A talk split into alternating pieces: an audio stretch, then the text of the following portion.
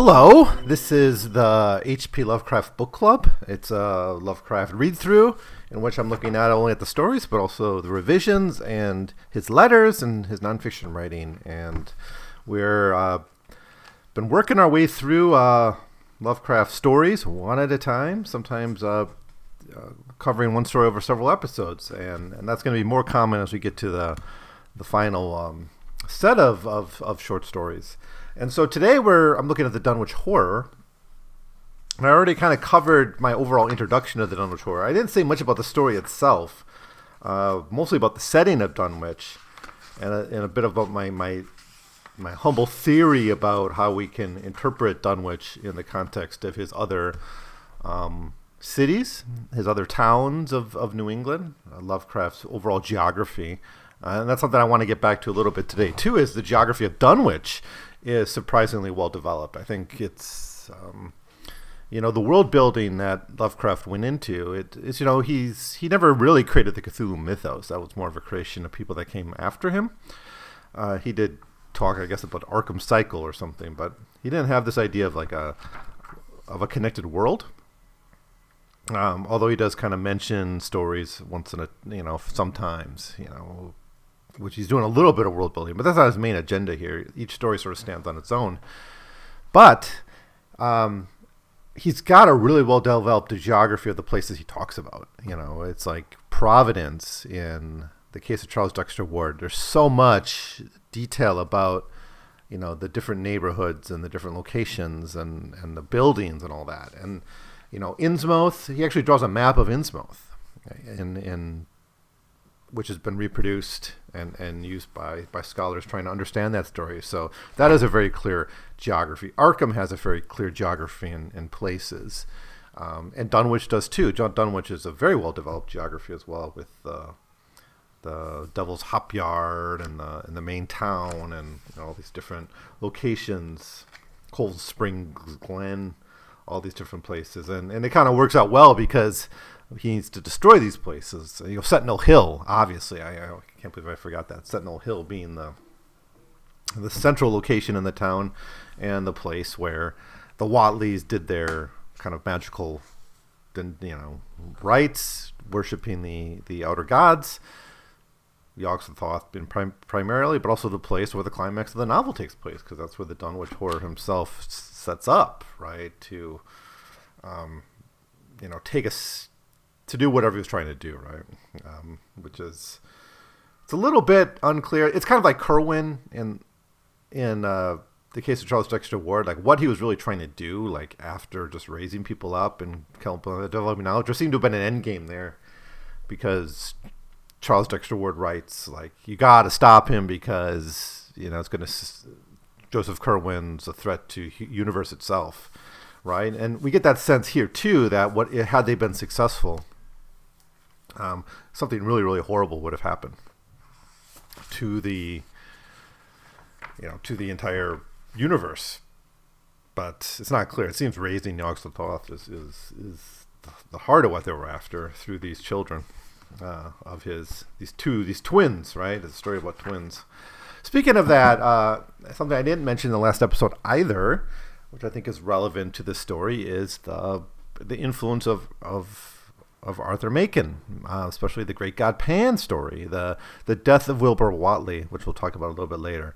It seems so reminiscent of the final scene in the Great God Pan, right? And the Great God Pan is also a story about a a, a child being born of a woman and a god, right? In that case, it's it's Pan or some kind of external force or, or horror and a woman, and then much of the story involves the exploits of this daughter as she kind of terrorizes men and and uh, takes them to dark places. It's a really interesting Victorian novel because it's got this kind of sexual puritanism, but then like the horror is like uh, of this woman is is how she sort of degrades these men sexually in, in interesting ways. But it's yeah, it's it's very much a Victorian novel. Uh, now Lovecraft himself is not primarily interested in sex. I haven't read that book, Sex in the Cthulhu Mythos, yet, and um, I probably should because you know friends of mine have been telling me I should I should write a book about sex in Star Trek.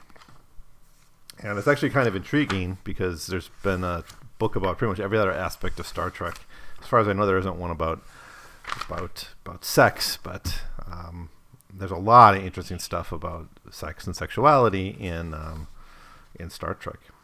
But uh, because of, I mean, my point is maybe I should also read that book about sex and Cthulhu mythos to see how this that author kind of pulls out the the sex themes. I think there are some. I mean, certainly you have it in the Dunwich Horror in, the sense of uh, uh, what's her name, uh, Lavinia Whateley, That's her name. Lavinia Whateley's you know giving birth to this this, this these these half god creatures, right? These twins. Um, and you have it in other stories too, uh, but less less overtly than than maybe you might expect. Um, but you know, especially compared to Arthur Machen, I think Lovecraft's a bit more restrained in his attitudes towards sex. You know, there's not many female characters. This actually is a kind of a standout novel for the significant number of female characters compared to many of his others. We have Lavinia Whateley. We have a lot of the Dunwich Denzians floating around the story and many of them are, are women, and they have, if not major places in the story, they're they're they're they're prominent in in a sense. You know, they they have their place. Um, at least as witnesses to the Dunwich Horror. And I guess that's another thing I I should talk a little bit about when thinking about the Dunwich Horror is kind of the role of the media and the role of the public and how that informs Lovecraft's storytelling here. Uh, he's he's tried, for instance, the the objective narrator. He's tried first person narrative in like the Poe style. He's tried uh, the piece together narrative of the Call to Cthulhu, right? Really innovative, where you have these different notes and, and letters and things that come together and make a story. And, and as the narrator kind of pulls it all together, you're pulling it all together too from these uh, divergent pieces. And you see him do this again in the case of Charles Dexter Ward and how he's able to piece together a story from different parts. And we kind of follow Charles Dexter Ward as he learns more about his his his, his ancestor, and we see like flashback scene, which all put together. So different narrative experiments. And then in we saw how in Pickman's model he does a, kind of a storytelling, right? Like a where the the tone of the narrator is casual like someone just telling a story. Literally, they're telling a story over drinks, right? So he's he's trying different narrative styles. Um, and then later on, we get like a scientific report uh, at, the Mountains of Madness, right? One of his most famous stories is basically a scientific report, uh, a scientific paper presented to a, a committee or something. Um, anyways, what's the Dunwich Horror do distinctly? Well, I think it I mean, it's a little bit non-linear at times. Like we see the impact of the Dunwich Horror before we see the response of of of our hero, um, uh, Armitage, right? Because Armitage kind of says we got to do something about this after the experience with Wilbur Whateley. Sometime after that, the Dunwich Horror happens, but it happens earlier in the story. So some non-narrative storytelling here, which is is rather uh, I don't know if it's unique. I don't think I, I, think Lovecraft may have done it before, but it's maybe not so dramatically. And then you have uh, the the witnesses, right? I think that's what's kind of distinctive here, really, about this story is how he uses the various witnesses to tell much of the story, especially in the second half. To a lesser degree in the first half, because even some of our stories about Dunwich, the the background of the town, all that is kind of told from the perspective of of various witnesses who could piece together some of the truth about it. But the you know the second half of the story, the part of the horror itself, is is pretty much all told through the eyes of various people who saw it. Right? We actually see their their te- their their descriptions given in media, conveyed over a party line phone, because these were in the days when individual homes didn't have phones. You you called a, a central um, phone, I guess, and then people would call you, hey, you got a call, right? So there's just like one phone for neighborhood or, or for, for the town. So you get, but you get these messages over this party line. You have people in the media telling stories about it. So there's there's these kind of those witness account. Even the final confrontation with the Dunwich Horror at the end is told from a distance from the eyes of, of various witnesses. So I think that's a that's a interesting way to tell it. And then we get like in his next story, Whisper in Darkness, like it's more of an epistolatory story. It's the closest he gets to a true epistolatory novel. So he's always kind of experimenting in different ways of writing stories. And I think that's that's to his credit. He's not a one-trick pony. All right. So to recap what I talked about last time, it was really looking at this this backwaters in the context of Lovecraft's geography. Backwaters like Dunwich, racial backwaters, triracial isolate kind of places. The kind of places eugenicists would have been interested in studying, right? We actually have him literally talk about some of these families of having degraded and non-degraded, or degenerate and non-degenerate lines. Some that were more inbred and weird, and some that weren't. And the weird ones, the weird lines, the inbred lines, the corrupted lines, tend to be more closely associated with the mythos. They tend to be most closely associated with these outer gods, and they have they're the ones who have a copy of the Necronomicon lying around. They're the ones who, you know, have nothing to lose. And this is kind of going back to themes we talked about when we looked at the Call of the Cthulhu, in particular, where you know a working class, a marginalized population. Now, previous to this, our marginalized populations were like the Armenian or the Kurdish immigrants, right, in the horror at Red Hook or the or the the Brava Portuguese it talked about you know these mulattoes and biracial sailors, Kanakas, Eskimos, and others in the Call of Cthulhu, or even the slaves and the sailors who get taken advantage of by Charles Dexter, or in this case of Charles Dexter Ward, by, by Joseph Curwen. Now here we have another population of marginalized people. Now in the earlier the earlier time we saw these people in his work was like in uh, the story uh, behind the wall of sleep, and there it's just more of a joke that these people are inbred and backward and ignorant and whatever. It's it's just almost like a foil for the narrator and a chance for Lovecraft to rant a little bit about these people. Here they become a legitimate threat to the whole universe, right? And the same way these cultists in the Call of Cthulhu were a threat to the entire universe. So that was my the main thing I was trying to get at in the last episode, and I hope that's I hope that holds up. I think it does. I think uh, Lovecraft is, you know, he has this kind of terror and fear of these people. He presents them as certainly degenerate and inferior in his perspective, but they're they're very dangerous. They're something to be feared. They're not something that can be, be dealt with lightly, right? Which is why he, he puts so much of his effort on destroying these places, or uh, I guess Dunwich isn't destroyed. Uh, in the Color of Space, the neighborhood's just sort of boycotted, or forget, forgetting, right? Forgetting is a key part of it. Now, I guess in the Color of Space, they're eventually gonna it's gonna become a reservoir, right? Covered up. But there's this narrative of forgetting throughout so many of his stories, and that's one way of dealing with these. But that's itself doesn't really solve the problem because they're still there and they're still doing things, right? And you know, more so than I think even the case of Charles Dexter Ward, where you have like a complete kind of abolition of Joseph Curwen's memory by the hero of that story and kind of a, successful cover up. You don't have that here in the Dunwich Horror, it seems right? It seems uh, a lot of the remnants of danger are still there in the the degenerate lines of the bishops, the degenerate lines of the of the Whateleys, and this is of course what. Uh, like in the, the Fantasy Flight games in their Arkham Horror card game, kind of played with in their in one of their campaigns. Uh, this idea that like the Dunwich Horror is not over, right? So you kind of pick up the story picks up right after the events of the Dunwich Horror, and and kind of is a, a, little bit of a sequel to it, right? But don't know, like they killed the one Dunwich Horror, but you know, there's other things going on, right? Of course, that's just a game, but it, it I think it kind of fits into this idea that this was a incomplete success, while the case of Charles Dexter Ward a much more complete success.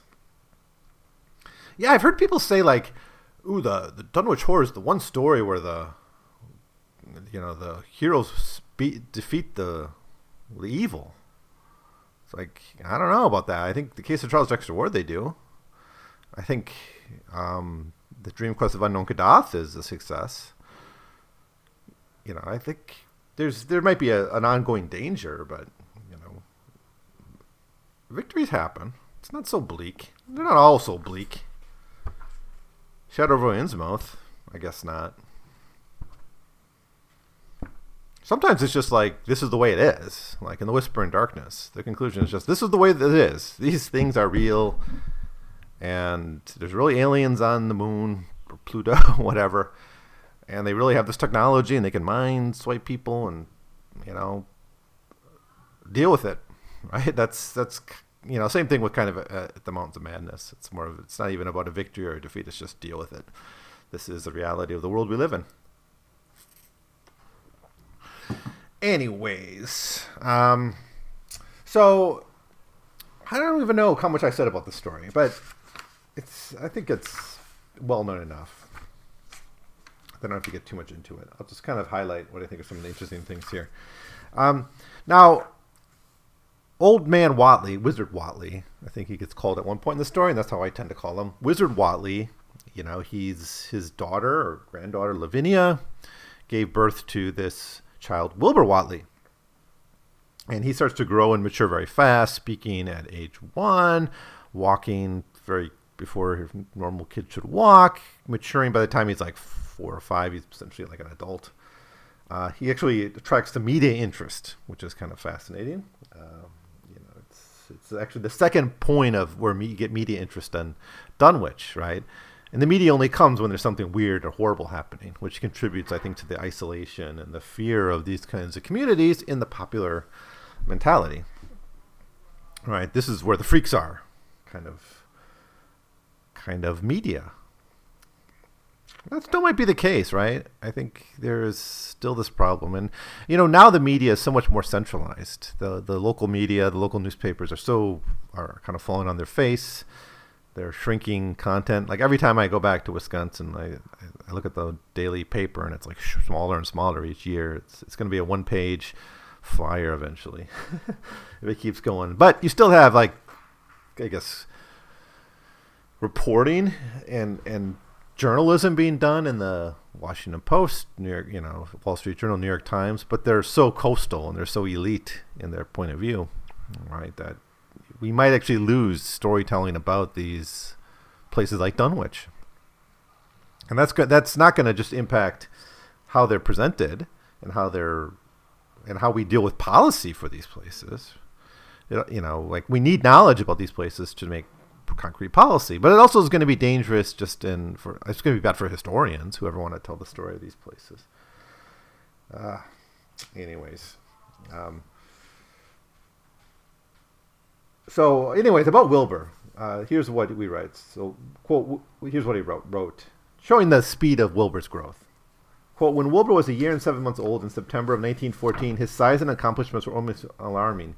He had grown as large as a child of four and was fluent and incredibly intelligent talker. He ran freely around the fields and hills and accompanied his mother on all her wanderings. At home, he would pore diligently over queer pictures and charts in his grandfather's books while old Whateley would instruct and catechize him through long hushed afternoons. So he's by the time he's like 15, he's I think he dies when he's like 15. So he's already like an an adult, but his his, his features are totally weird. Like he's got that goatish face. You know, it's we get his look, his evil look, is which shows up pretty early in his development. Quote: A settled, taciturnity was absorbing him, and for the first time, people began to speak specifically of a drawing look of evil in his goatish face. He would sometimes mutter an unfamiliar jargon and chant in bizarre rhythms, which chilled the listener with a serious sense of inexplicable terror. End quote. I think I did talk last time about how his his his voice seemed not human, like it, it seems to be made from organs that normal humans can't make. Um, but really great bit early in the story too is like one reason I think they find out about Wilbur Whateley is during World War One, 1917, they come to draft the local Dunwich people, and they find they're all like inbred and, and can't be served in the military. It's really, you know, this is a great Lovecraft moment where he really exposes his prejudices. Um, they had hard work finding a quota of young Dunwich men even to be sent to developmental camp. So they just can't. They're not. They're useless for the army. They're useless for everything, right? Which is, it, they're wasted lives. If you've read Zygmunt Bauman's book, Wasted Lives, it's short and it's kind of academicy, and and it's kind of it's by like a philosopher, a sociologist. But you know, he wrote a lot of interesting short little books about liquid modernity, liquid love. I have a, I have several of these, but one of my favorite is Wasted Lives, which is just about this like it's like a lumpen proletariat, but they're even like more marginalized than the Marxian lumpen proletariat. The lumpen proletariat for Marx was just not class conscious, um, but they're still relevant to production. But these are people who aren't needed. They, these are the people in like inner cities or you know the excess population in developing countries, urban areas. You know, they flee the rural areas because there's no longer need for them. But there's the cities are crowded. They live in slums. That this is like a growing percentage of the world population, and it's probably going to grow with automation and uh, growing productivity. Like if productivity continues to grow, I just read that like Trekonomics book, uh, Economics of Star Trek, and it's like a he was saying if you just have like a productivity growth of just like one or two percent, which is pretty modest, um, you know, by two centuries later, by the time we're like Star Trek, uh, when it's set, we'll be like sixty times more productive per hour than we are now. Um, and what's that going to mean? It's like we're just going to not need as many people to do stuff anymore to to, to produce things for for us. So or it'll just be a wash and junk. So the solution, of course, is production for need. Um, but now I'm, I'm kind of off topic here. What I'm talking about here are the marginalized individuals in places like Dunwich. Not even useful for the army. Not useful for the economy. Yeah, a few can go off to Harvard because they're from the non degenerate lines, but they don't come back. Right? They're like the Native American children who go out to get an education and never return to the reservation it's I mean isolation like is such a big part of the story. It's it's if this is an integrated community, if this is in a society integrated to American culture and American society, you have a hard time believing that Dunwich Horror would happen. Because the people would have been like the people in in Arkham, who know better than to read mess with the Necronomicon. It's just these people have nothing to lose. Right? I don't even think Wizard Whateley is like a villain. He's just like practical in a way. He just realized that's all he can he can do to to have a place in this world. Right? It's a place that, like in this occult stuff, he has power. Right? It's, it's like the witches in the Middle Ages who who just uh, what am I trying to say? Like the witches in the Middle Ages who you know, like the widows or the unmarried spinsters who are totally marginalized in society. So yeah, why not? Fuck the devil. And and cast spells and stuff. It's if you want to believe like Lovecraft believed that the witches were a real cult and a real so- social movement, a real subculture in Amer- in in Europe, then who do you think is going to support that? It's going to be the most marginalized people, right? It's the same like with those Haitian slaves before the rebellion who were like, we're, the rumor is they sold their soul to the devil to make the revolution successful. It's like, well, what do you have to lose, right? The alternative is to be a slave. Um, all right. I'm kind of going off about this, but all right, that's Wilbur Whateley. Now there's his twin, and the twin's not revealed till technically the final page. It's not revealed to the final page that the Dunwich Horror is the twin of Wilbur Whateley, but you know, whatever. It's silly to talk about spoilers at this point.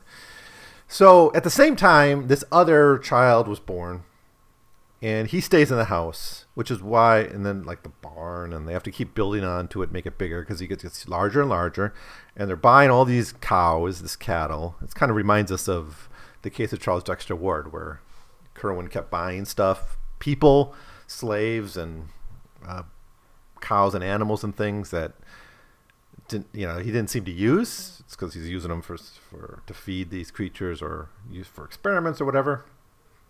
That's happening here. The funny thing here is he he's paying for this with old old gold pieces, ancient gold pieces. Is pouches he's paying? Where did he get this stuff from? Is it like in the family? I guess that might be in the family. I'm thinking of like the terrible old man who who still uses old Spanish doubloons. Is it the? I think it is the terrible old man who still uses those. Um, or the one in the picture in the house. No, I think it's the terrible old man who still uses those. Um, you know, so which means it's kind of maybe been in the family since they moved to America from pirate times, or you know, wherever the origin of this family is, or straight from Yog-Sothoth. That seems less likely to me. They've been in the family for a long time, so these traditions have been there for a long, long time. But it's only as long as these people were like somewhat part of society, they never felt the need to go create a Dunwich horror. They they you know they they had a place in this world, but by the time the story takes place, they're so marginalized, nothing to do but create a Dunwich horror. Right? Why not? Why not? I say. Um, anyways, so um, a lot of good stuff here on like the local rituals, and I'm thinking of chapter four here, um, which is mostly about the maturation of Wilbur Whateley and his education, and old Whateley eventually dies. I think he died. Yeah, he dies in this chapter too. It's a great chapter. There's a lot here about continuing tra- like traditions and rituals and things that they the family continues to do on like Sentinel Hill. Wilbur's continuing to grow up. He's getting his education from Old Man Whateley.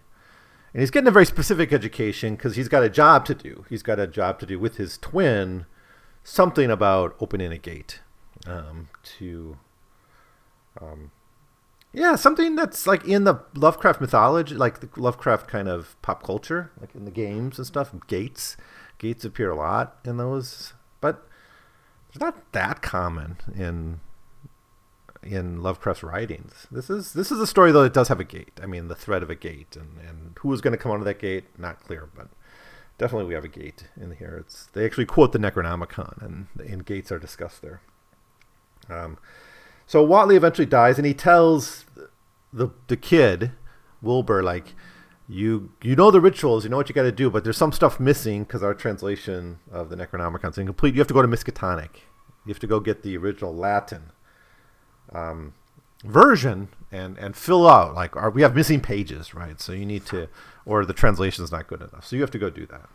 So Whateley dies, and we get the whippoorwills here. So whippoorwills, of course, psychopomps in in North New England culture. I guess is it a New England thing? I suppose so, but you know they they accompany death, and they show up at moments of death, and they're all over Dunwich throughout the story. Um, but Wilbur continues to learn. Um, or here's the last, some of the last things Old Man Whateley says: "Feed it regular, Willie. Mind the quantity." But don't let it grow too fast for the place, for if it bursts quarters or gets out afore ye opens, to Yog-Sothoth, it's all over and no use. Only them from beyond can make it multiplying work. Only them, the old ones, as wants to come back. That's a good piece of evidence of what they're ultimately after. Some return of, I guess, Yog-Sothoth, Shub-Niggurath, these all these gods. Um, so Wilbur continues to grow. It's you know seven, eight years after uh, the media becomes interested in him during the World War One draft drafting failure. Um, Lavinia dies not long after, so Wilbur Whateley's kind of left alone to deal with his brother, and he's doing more carpentry on the house, so it's constantly getting bigger and bigger. And we got like these external Dunwich Denzians who are sort of privy to all this. Like Earl Sawyer is gossiping about this, and everyone in the town is kind of like, why they keep building, especially now that everyone's dying in the Whateley house. Why do they keep building it bigger and bigger? right? Um, at one point, Wilbur moves to a shed because there's a you know I think is he trying to stay away from his brother or, or there's not room for him in his house in, in the house anymore. But anyways, now it kind of gets to the point at chapter five. We're about halfway through the story, and it gets to this moment where Wilbur has to basically figure out all the spells he's going to need. Right? It's, it's getting close to the time. Um, so he starts to seek the Necronomicon, right? And the, of course, there is a copy. He's eight foot tall by this point and, and continuing to mature. Um, he needs the the Latin version. And if you remember, I did an episode on the history of the Necronomicon as written by Lovecraft. There's different translations, different versions. There's kind of now the ones that Whateley have is like a, like a hand copied kind of rough thing, in English translation. It's um, kind of been in the family for a long time. All t- cut up, and there's pages missing, right?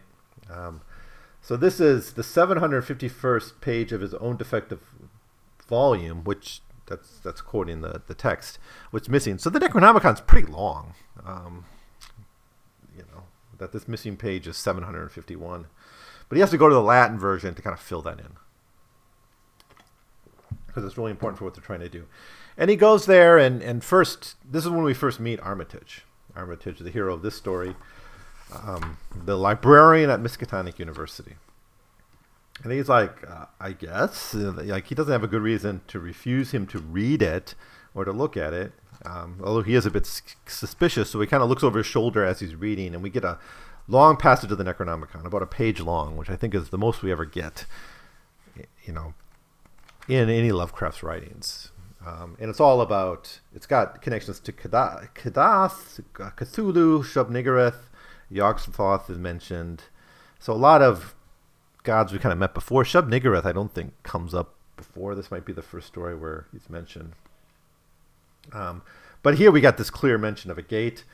Uh, the old ones were, the old ones are, and the old ones shall be, not in the spaces we know, but between them. They walk serene, walk serene and primal, undimensioned, and to us unseen. Yog-Sothoth knows the gate. Yog-Sothoth is the gate. Yog-Sothoth is the key and the guardian of the gate.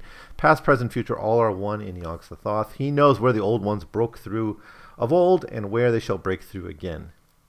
He knows where they have trod earth's fields and where they still tread them, and why no one can behold them as they tread. So again, a, a mention of, of kind of what the plan here is, but, but a lot of great mythos stuff here. Like Kadath is mentioned, um, which a lot of readers wouldn't have had a lot of awareness of if they were reading this.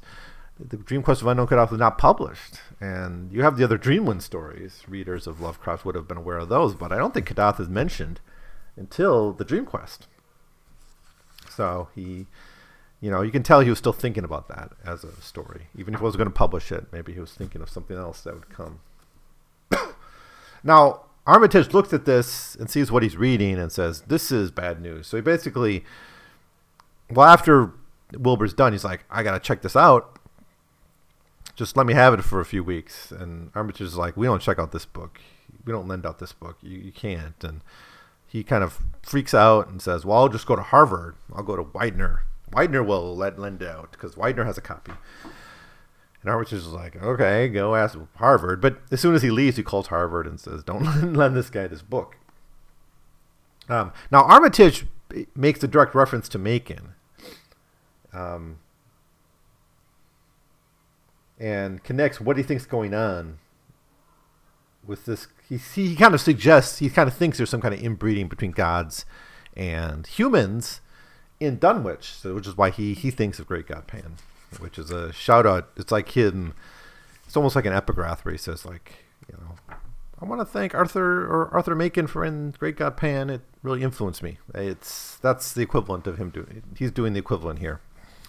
And Armitage kind of after this says we got to do something about these backcountry folk. They're causing trouble.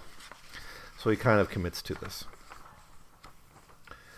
Um, now, the next chapter, this is exactly the halfway point in the story, actually. Um, now, the next chapter, we see, we hear about how Wilbur tries to go to Harvard. He tries to go to the Widener Library, and they don't lend him the Necronomicon. And he starts to freak out because of his brother's growth. Quote Wilbur had been shockingly nervous at Cambridge, anxious for the book, yet almost equally anxious to get home as he feared the result of being away long, which is his brother's continuing to grow not cared for. You know, who knows what's going to happen if he's not there to watch him. Um, anyway, so he decides I got to go back to Miskatonic, you know, and basically break into the Miskatonic University Library, steal the Necronomicon. But before he can do this, he is basically eaten by a dog. Um, I think there were some suggestions before that the dogs don't like Wilbur, and and here that kind of pays off in the fact that these guard dogs basically can eat him. Um, but we're going to mention here of Professor Warren Rice and Dr. Francis Morgan, who Armitage kind of brings on board eventually in the climax of the story. I don't think we need to know too much about them, but they're other Miskatonic University faculty who who are, are mentioned, at least in this story. I'm not sure if they're mentioned in others. I forgot. But anyways, they basically run across Whateley's body, and it's totally not human, right? It's nine feet tall by this point. He's grown another foot. He's um, he's a he's a mystery. Um, quote above the waist, it was semi-anthropomorphic. See, this is great. This is really where Lovecraft says, you know, I'm not going to just say this is an undescribable horror. I'm going to describe the horror, and he does a really good job here. It's, it's he goes on for like a page or two pages with this death of of of Wilbur Whateley. I mean, he's not even dead; he's dying because he says some stuff. He calls out some spells or something, prayers to Yog-Sothoth, and his body sort of dissolves. It's really reminiscent of the scene in the Great God Pan at the end, where we see uh, this woman half god, half woman, this demon woman kind of transform and turn into different things as she sort of vanishes um, in her death throes. We got black fur in this guy, uh, feet that aren't hooves nor claws. Uh, it's got a tail, tentacles underneath its skin. I mean, this thing is is is barely human. It's just like you can put a suit on it, and it kind of kind of poses a human, but but under that, underneath that, there's very little human about um, Wilbur Whateley. That's a great. It's a great moment, though. I urge you to read it carefully. It's a lot of fun. He doesn't even seem to have bones or a skull or anything. He's he's kind of all tentacles, and his limbs have like little mouths on them. Super gross and, and kind of wonderful. All right, then we get to the Dunwich horror, and, and I'll I'll kind of speed things up here because we get a whole. I love I love this chapter though, chapter seven, where we get all the different reports on what happens. Because after Wilbur Whateley dies, there's no one there to watch his brother. It's continuing to grow, uh, getting bigger. Eventually, it breaks free of the house, and we actually get a description from one of these witnesses of the house exploding like a like a bomb is in the house and that's him breaking free. It breaking free. It's it's invisible, can't really be seen, but its damage can be seen. It's just kind of tearing through town. Now it's heading towards Sentinel Hill, you know, to say the name of its father, where its these rituals were supposed to be performed, but Wilbur Whateley's not there. So the threat is is at this point with the death of Wilbur Whateley, the the the, the cosmic threat is kind of toned down. It's it's not clear that this thing, this it, can perform these rituals without Wilbur's help. I mean, there's a reason why Old Man Whateley was training him. So for about half the story, it seems the the cosmic threat is downplayed. Instead, it's just the physical threat of this thing in Dunwich destroying the town. But a lot of fun here with the party phones, with the media interest in what's happening here. A lot of fun in the geography. Here's where, where I mentioned before the geography of Dunwich really re- being relevant is we we get the different places in the town he destroyed. Um, whole families are kind of just are, are wiped out by the Dunwich horror. You know, bad stuff certainly, but it, it does seem that the cosmic threat's gone. I mean, maybe he could do something. Maybe it's still there, but anyways. Chapter 8. Now, chapter 8, this is what I meant. It's kind of non-linear because it's it picks up right after where chapter 6 leaves off with Armitage now like thinking like this guy Wilbur he's not human. He was looking at the Necronomicon. Something's going on here, and, and he got this weird town of Dunwich I got to deal with. So he finds uh, Wilbur Whateley's uh, diary. He actually, I think, he had it delivered to Miskatonic University. I think it was found on the dead body, and it gets sent to him to translate. So he's, you know, because he he's the best at languages, and the other language experts didn't couldn't get it, and it's it's it's because it's it's got like a weird kind of regional type of Arabic. It seemed to have been ciphered. Other languages used, a lot of other kind of ancient languages being used here.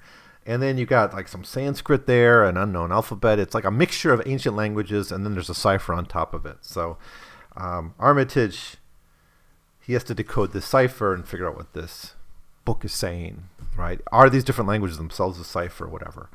Now it's a little bit simple. It's just like a page and a half where we go from this ciphered book to the translation of it. But Lovecraft doesn't really have the time to dwell on this, although you can imagine, you know, that's a lifetime of study to kind of figure this out. But he figures it out pretty quickly. He's got the old. He's the. He's he's his cryptography game is pretty good. I guess. Let's just imagine that. Um, so he finally like we have actually the date where the breakthrough comes. It's September second, um, and he reads a passage from November of the previous year. So it's it's um, you know it's it's been a while um, since this was written, and we get uh, the thing that really freaks him out because um, we get kind of the confession of what Wilbur Whateley is kind of after, but we also get hope here. We get a sign of of how to stop it. Quote: They they from outside will help, but they cannot take body without human blood. That upstairs looks it will have the right cast. I shall see it in a little when I make that Voorish sign or blow the power of Ibn Ghazi at it. And it is like them that the May Eve on the hill. Um, end quote. So there's a mention of how he can see his brother because it's, it's, invisible, right? And that may account for why this is non-linear, as it kind of sets up the invisibility of the Dunwich Horror before we realize that it can be stopped or it can be seen through this um, Ibn Ghazi powder you know, which is some kind of thing that the Necronomicon, I guess, teaches how to make. Um, so he's worked to exhaustion deciphering this, figuring it out. He's he gets help though from these other professors, an anthropology professor, and and others, and they kind of agree to help him out. Um, and they don't know should we call the police? Can the police help? What can we do to stop it? And and Armitage, in kind of a quite heroic fashion, says he's going to. They're going to stop it. They're going to stop this Dunwich horror, right? That even if the cosmic threat may have died with Wilbur, there's still this thing terrorizing the town. So that's the rest of the story.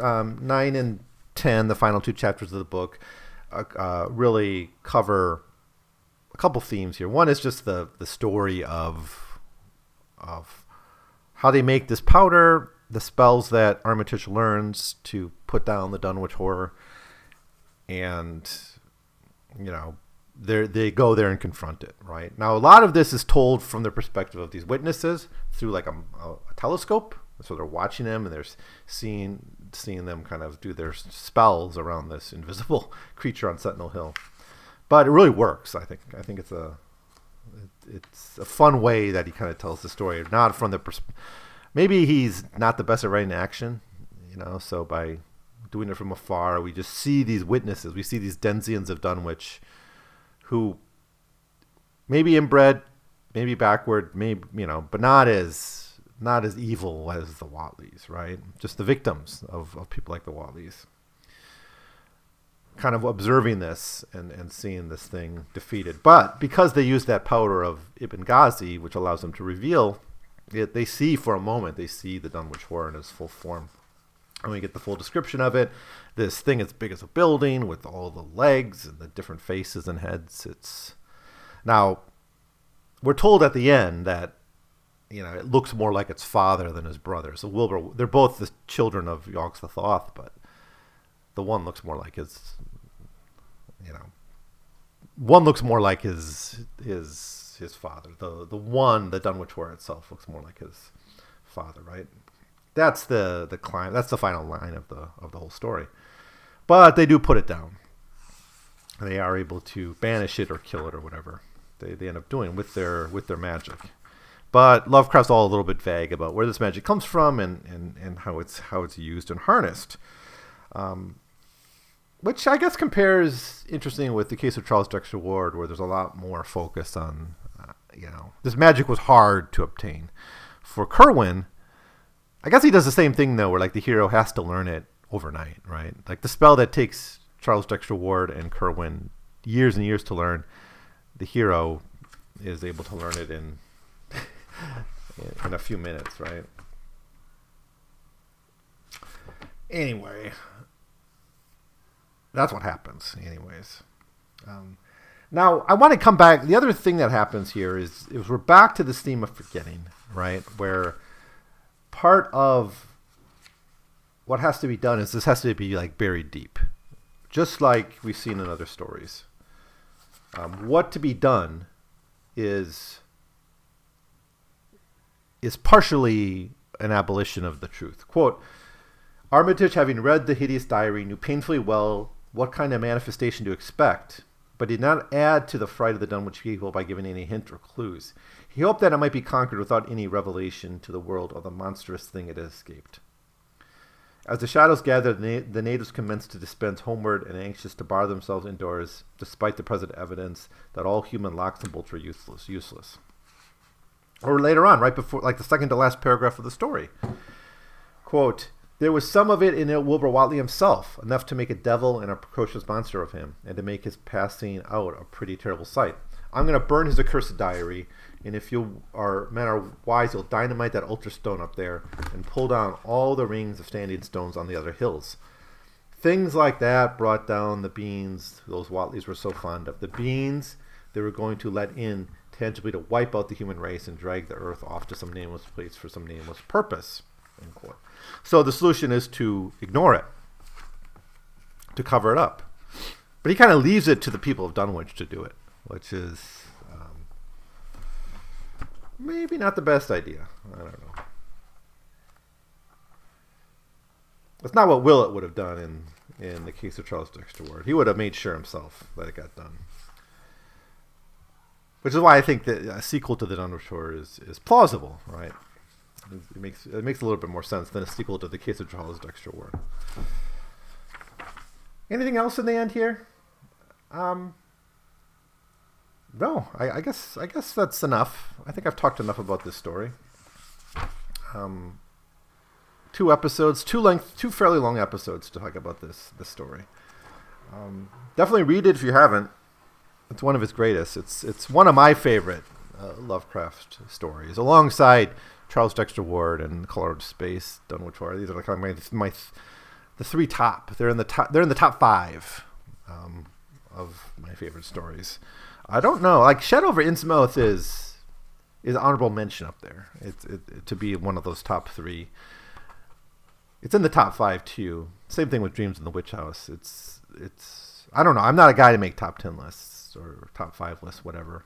Uh, maybe I'll try when I get through this podcast. Maybe I'll do it. But Shadow over Innsmouth is, you know, it's got other baggage that that of course um, challenge is where we put it here. But I don't think there's any other st- like we got seven main published stories coming up, right? And that's in, in addition we have the the revisions um, which I'll be talking about in upcoming episodes too. And the letters, so we got a lot to do yet, but it's really only seven main Lovecraft stories yet to talk about. Um, starting with The Whisper in Darkness and ending with uh, Haunter in the Dark. The Haunter of the Dark. So, anyways, uh, I've talked a lot about the Dunwich Horror the last couple episodes, a lot of my thoughts on it, and I hope it's a contribution to uh, to to readers and to to listeners. I hope I've said something, given you a perspective on the Dunwich Horror that maybe you didn't have before. Um, that's the that's my goal here, to to uh, maybe hopefully say something new. Otherwise, why do this, right? There's, there's enough people who have said talked about Lovecraft on podcasts and on YouTube. I'm trying to say something new. So if you have any uh, advice or or ideas, about any of those final last seven stories, give them to me and give them to me soon because um, I usually record these well in advance, but I got to do, I got one more story actually uh, and the revisions to look at, but it's going to be a while before I, I jump into the Whisper in Darkness because I got letters to deal with. I think I'm going to look at volumes three and four of the letters, maybe back to back. Um, before getting back to stories. I'm not sure how many of the stories I'll or how many of the letters I'll look at, but it's going to be a while. And by then, this episode will be up, and hopefully, you can send me some thoughts about how I might approach the final set of stories. Um, maybe I'll do it in two sets. Maybe I'll I'll do like 1930. Maybe I'll do Whisper in Darkness, Mansions of Madness. Sorry, Mountains of Madness. Mansions of Madness is the game. At the Mountains of Madness and Shadow over Innsmouth. Maybe I'll do those three and then then do volume three of the letters. Volume four of the letters. And then pick up with Dreams of the Witch House, Shadow of Time, Thing on the Doorstep, and Haunter in the Dark. And break up the revisions uh, in those years too. So it'd be like 1930 to 31 stories written then, and then the final stories written after 1932. Uh, which would be good, kind of break it up with the Roosevelt years, because we're in the Great Depression now, right, for the rest of Lovecraft's life. And so breaking it up kind of the pre Roosevelt and the post Roosevelt uh, stories. Um, maybe that'll help us to kind of make some sense of if if Lovecraft's kind of views changed in the New Deal era.